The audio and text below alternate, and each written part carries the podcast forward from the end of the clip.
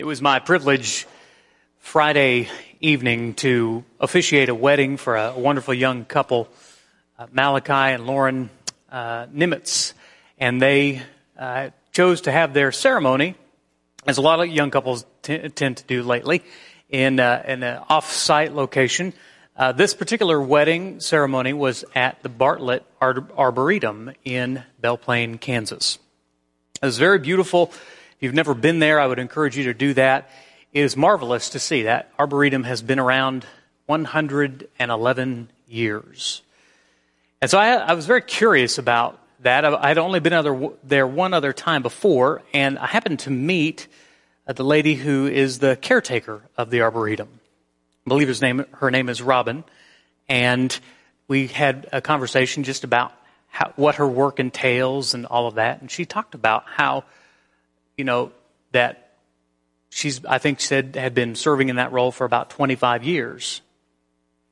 And she said, it takes a, a crew of people every day who come, who gather, who set aside all their own individual individualities and come together to steward. And that was her word, the word she used, not the word I'm using. She, she said to steward all of this. I thought that's an interesting way. I was really thinking about that because, and if you were at the ceremony, or if you've ever been to the Arboretum, you, you cannot help really but just be overwhelmed and in awe of God's creation. And God's creation was stewarded well so that when you go in, you see beautiful plants and flowers and trees that are decades old, uh, to tiny saplings and, and the, the paths and all the little things they have. It's been stewarded well. And that word began to resonate in my mind as I was thinking over the weekend and asking myself introspectively, how have I stewarded what I, Toby, have been given? I've been a Christian about 30 years now. How have I stewarded the grace that was given to me?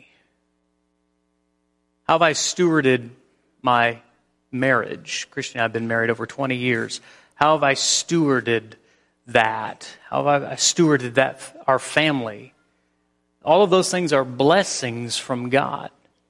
How have I stewarded my, my, my, the blessings here at Northside in my role? And, and so I just really, that, that whole thought began to just resonate. I felt like God was really impressing upon me the importance of stewarding well what I've been given. None of us here, I don't think, would argue the point that we believe we've been blessed by God. Whatever your situation or status in life is, I'm not just talking about financial. I'm saying you've been blessed by the Lord. Certainly, if you're a Christian, you've been blessed with every spiritual blessing. There's no doubt about that. My question is, my question to you is the same question I began asking myself. How have you stewarded what you've been given? How have you taken care of that? That word steward is not a common word, it simply means to manage, to take care of something that belongs to someone else. How have you taken care of the blessings that God has bestowed in your life? When you really think about that, it, it should cause you to, in some ways, be very grateful for all the blessings you've been given. In other ways, it should inspire you to go to a higher level, to manage well, to steward well what God has given you. Today's message is really about that. It's, it's actually the second in a two part series. And you've been blessed in every way. You were really blessed last Sunday because last Sunday's message could have been a whole message. But after preparing, I thought, eh, this is a two parter. So we are in 2 Timothy this morning. We're, we're actually not too far off of the, the, the message of the, the scripture that we used last week. We're on page 1273 if you're using the Pew Bible. By the way, if you're a guest here with us and you don't have a Bible of your own, take that, use it this morning, and take it as our gift and be blessed by the reading and studying of God's Word. 2 Timothy chapter 1 is where we're going to be, page 1273 in the Pew Bible.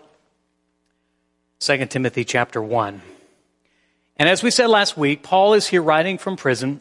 He's writing this letter to his young protege. Timothy. And we talked last week about the legacy that Timothy had been given. And Paul talks about the gift of sincere faith that was given to him by his mother and his grandmother and how they had gifted that to him. And Paul says, encourages him with that, reminding him what he had been given. And now he's going to take a turn and we're going to continue in verses 6. So, uh, so chapter 6, excuse me, chapter 1, verse 6 of 2 Timothy. For this reason, and we got to keep in mind last week's sermon, but last, last verse, the faith, the sincere faith that was given him. For this reason, I remind you to fan into flame the gift of God which is through the laying on of my hands. For God gave us a spirit not of fear, but of power and love and self control. And see, the context here is Paul understands that he, not too many more days will he be alive here in this world. And he's understanding that the impact that he can have now is very limited, certainly from within a prison cell. That's where he remains. And so he's writing this letter to a young man who still has many years ahead of him and many days to come. And he's encouraging him to not give up, to continue in the faith that he had been given and to continue to fan the flame. And so he pours out this wisdom and instruction for Timothy. And now he begins to challenge Timothy. Uh, I'm going to give you a quote here. This is not a biblical quote, but I've always liked it, and I really couldn't actually attribute it to several people, so I don't exactly, can't credit it, but someone, somewhere, once said that your talent is God's gift to you. Whatever your talent is. But what you do with your talent is, is your, what you do with it is your gift back to God how you steward it, how you handle it. And so, with that quote in mind, I want you to, to think about how Paul charged Timothy to really be faithful in faith. To be faithful in faith, he asked him to do two things. And they're very simple, but they're not easy. The first thing he asked him to do is to grow in your gift. He says, For this reason, I remind you to fan into flame. The beautiful picture. Which is through the, it says in you through the laying on of my hands. So, he's, he's saying, you know, Timothy clearly had a gift. Paul does not spell it out. It very likely could have been some sort of miraculous, miraculous gift, the gifts of prophecy or knowledge. Uh, we're not exactly sure. We're not told. But this gift was passed on through the laying on of Paul's hands. And we know, according to 1 Corinthians 13, that all of those gifts eventually in the, in the church would pass away. But in this time, Paul has received some sort of gift that helps in ministry, that encourages the church. It's not just about glorifying Timothy, it's about building the church. And Paul, Paul uses this powerful picture of fanning into flame the gift. My question to you is now, we don't have the miraculous, okay? We don't have the gifts of prophecy and knowledge and speaking in tongues. Those things, according to 1 Corinthians 13, have all passed away. They're temporary measures. But we still have gifts. We still have abilities and talents in fact, uh, the book of Romans gives us a list, quite specifically. Romans chapter 12. Let's look at that list. Romans chapter 12, verses 6 through 10. Romans 12, 6 through 10. If you're following along at home, is the scripture you want to be in. If you're following along here, you want to also be in Romans 12, 6 through 10. Now, I'm going to be reading from the NIV. This translation is the ESV, but the NIV words it just a little bit differently, so you'll notice a few differences. In the NIV, it says, We have different gifts according to the gift, uh, according to the grace given to each of us. See, gr- grace is undeserved merit, undeserved favor, okay? I wish I could sing like Charles Gardner, but I can't. That's a gift. God gave him that ability. And he uses that gift and honors the Lord with that gift by leading us in worship. If you're a good singer, how do you use your gift to honor the Lord? You just keep it to yourself? It was just something you used back in high school and college, or do you actually use it to bless the kingdom? I'm so encouraged by the young men I see that Jason and, and others have been using their gifts to bless the kingdom. By the way, the, using of gifts is not just limited to all of us, it's, it's to you too. Timothy is a young man. Continuing in Romans chapter 12, we have different gifts according to the grace given each of us. If your gift is prophecy, then prophesy in accordance with your faith. If it is serving, then serve. If it is teaching, then teach. If it is to encourage, then give encouragement. If it is giving, then give generously. If it is to lead, do it diligently. Are you a leader? Are you a leader in your work? Do you have, are you, you know, sort of at the top of the org chart? Do you use your gift of leadership in the kingdom or do you just use that when it pays well? Are you a teacher? Have you been, do you love teaching? Are you given the gift, the ability to impart wisdom and knowledge to other people, certainly with children?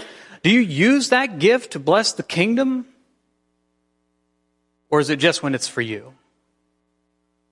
Do you use your gift? If it is to lead, do it diligently. If it is to show mercy, do it cheerfully. there's a pattern to this in the NIV translation. It's if, then. If, then. If you've been given a gift, then use it for God's glory for the building of the kingdom, for the reaching of the lost. We all have different gifts according to the gifts given. You know, some people have a multitude of gifts. They can seemingly, seemingly do everything. There are some people who just have a few gifts. Doesn't matter how many gifts you have or how public they are or how private they are. You need to use them. It's if, then. And no one here reasonably can say they don't have any gifts. That's not true. You have gifts. You use them all the time. There are things that bring you joy. There are things that bring you income. There are things that help your family. There are things that make the world a better place. If, then, use those gifts to glorify God in the kingdom. So I want you to think about that Romans 12 is a good place to start. If you don't know what your gift is, but, but usually people, if they're quite honest, can come up with some gift they have the ability to use. Paul uses this phrase, fan into flame. You guys know I like visuals, so I brought some gasoline and some wood this morning. Just teasing. I thought that would be a little extreme. So I'll give you a picture. If you've been camping, you know not to bring your cell phone. If you've been camping, if you've, if you've gone out, someone was telling me they were planning to go on a, a camping trip, and they had a phrase for it. I don't remember what it was, uh, but it was rustic camping, real camping. We're not talking about glamping here. You know that one of the first most imperative things is to build that fire. And you start with a very small flame. It might be just a spark, might be a fire starter. It might just be uh, a, a, a lighter, a match. But you have to start with some ignition source. And then as soon as you get that going, you have to add fuel to it. Now, you don't take a small fire and put two or three giant logs on it. What do you do? You kill it, right? You don't take someone who's fresh out of the baptistry and say, you know, we really would like, wondering maybe you could possibly be an elder. No, I see that, that's too much, too fast. They're not ready. They're not mature enough, but they've got a spark. And so we have to start there. We want to encourage them And if you're a new Christian, you should, should, be thinking about what is it that I could contribute to the kingdom? How could I use my gifts and my abilities? And as you begin to get that fire going, you start with a little kindling and some small sticks and twigs and you begin adding to it. You begin growing that fire until eventually you can add the heavy logs and, and it'll burn and it'll, you know, keep you warm, it'll cook your food, it'll provide some illumination, some uh, amount of protection you see, the more it grows, the more the fire can do. Does that make sense? And so, as you are growing your fire, fanning your flame, you can do more. It's not about just checking off lists, it's about being a contribution to the kingdom.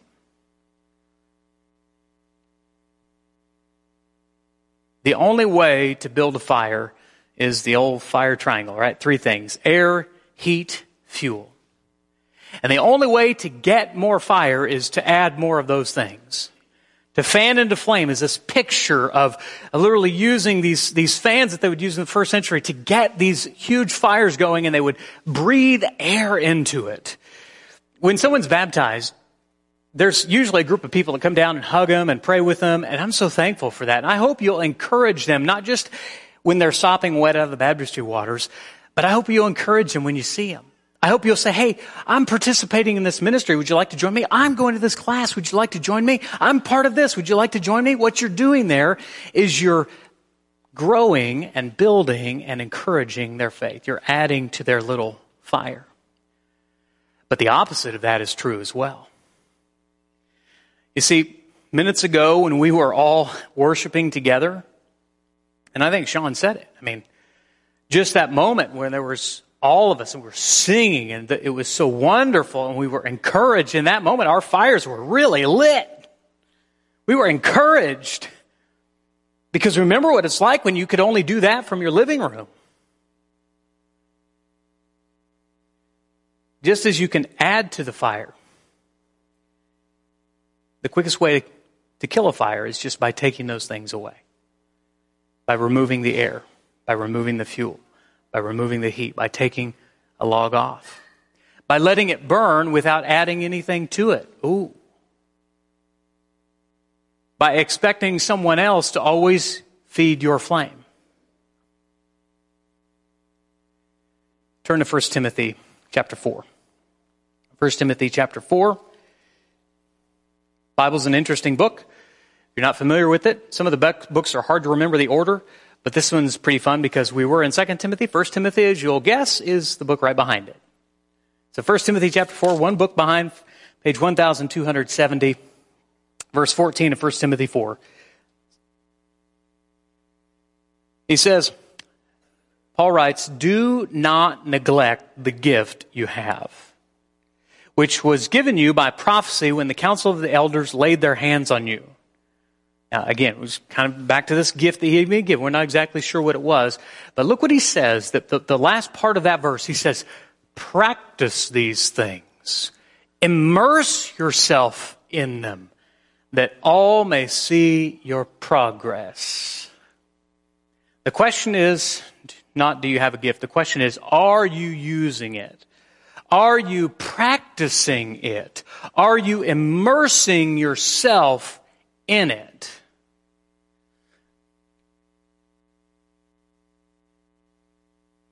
Honestly, I think the biggest affliction in the church right now is spiritual lethargy. We've gotten a little lazy. We've stopped using our gift. And part of that was out of necessity, okay? We, there was a time when we couldn't be together. There was a time when we were pre- prevented from doing that. But I want to encourage you this morning as we begin to gather back, as life begins to come back, as we begin watching God go into the church. I want to ask you, are you fueling the flame? Are you just sitting and warming up you? We all have something to contribute. We all have a gift the question is not if you have it, the question is how will you use it? Peter says it this way, 2 Peter, 2 Peter chapter 1. 2 Peter chapter, I'm sorry, excuse me, chapter 4, verse 10. As each has received a gift, use it to serve one another as good stewards of God's varied grace.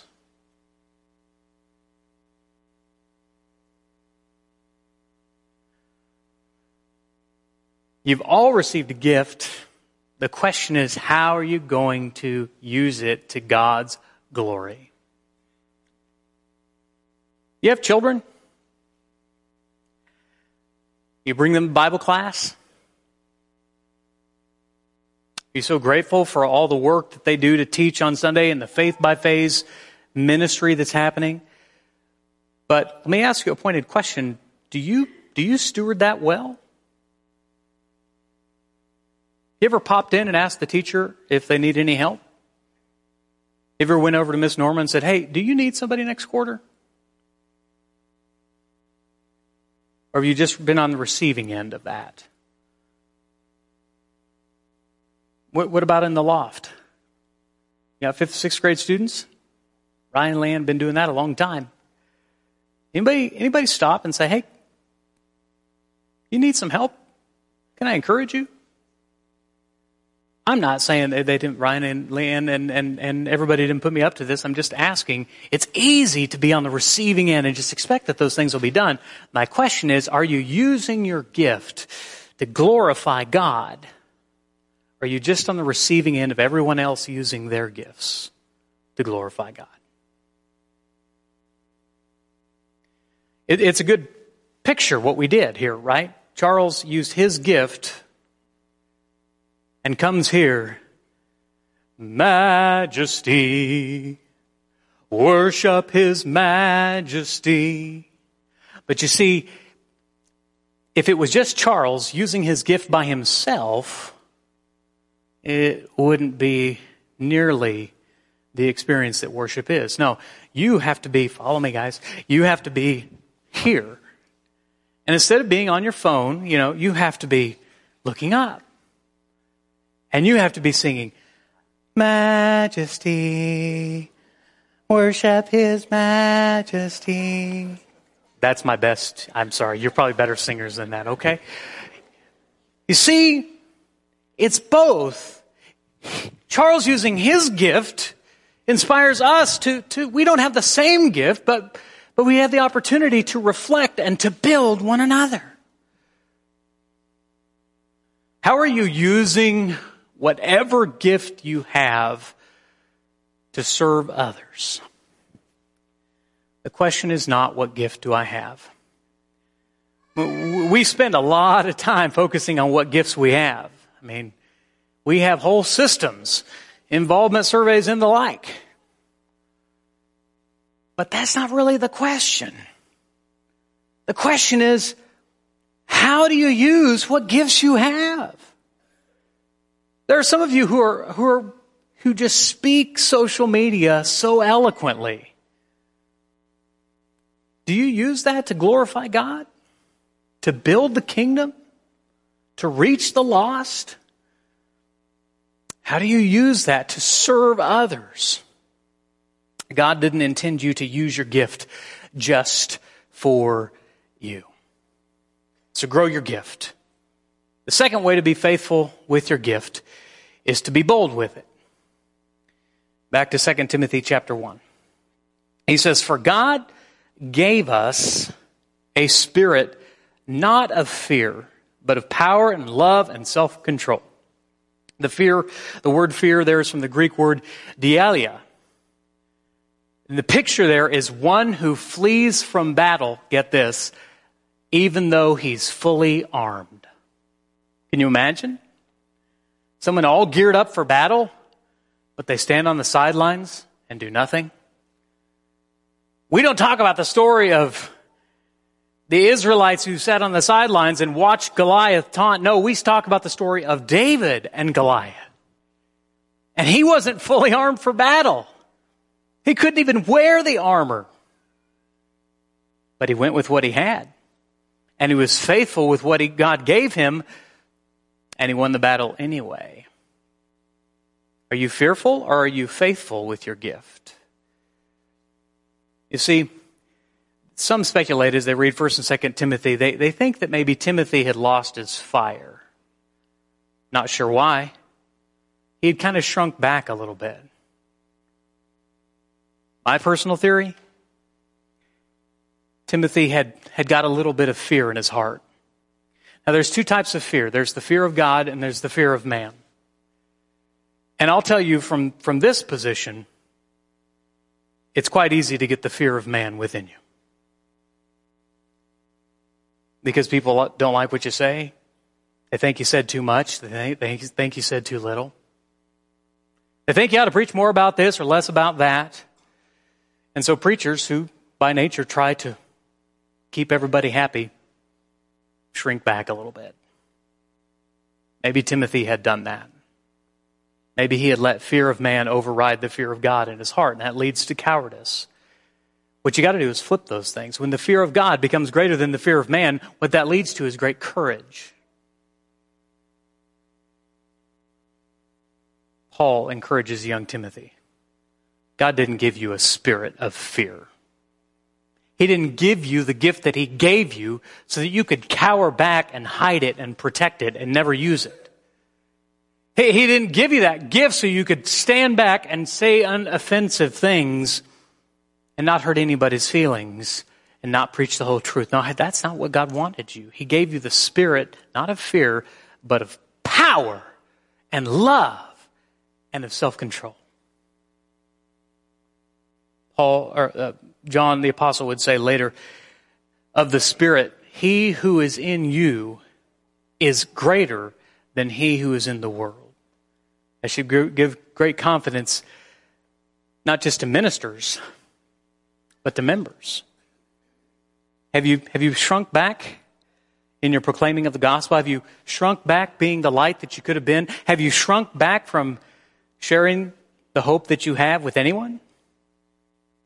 Uh, God didn't give you the spirit that He gave you that you might not use it or shrink back. No, He gave you a spirit of power and of love and of self control.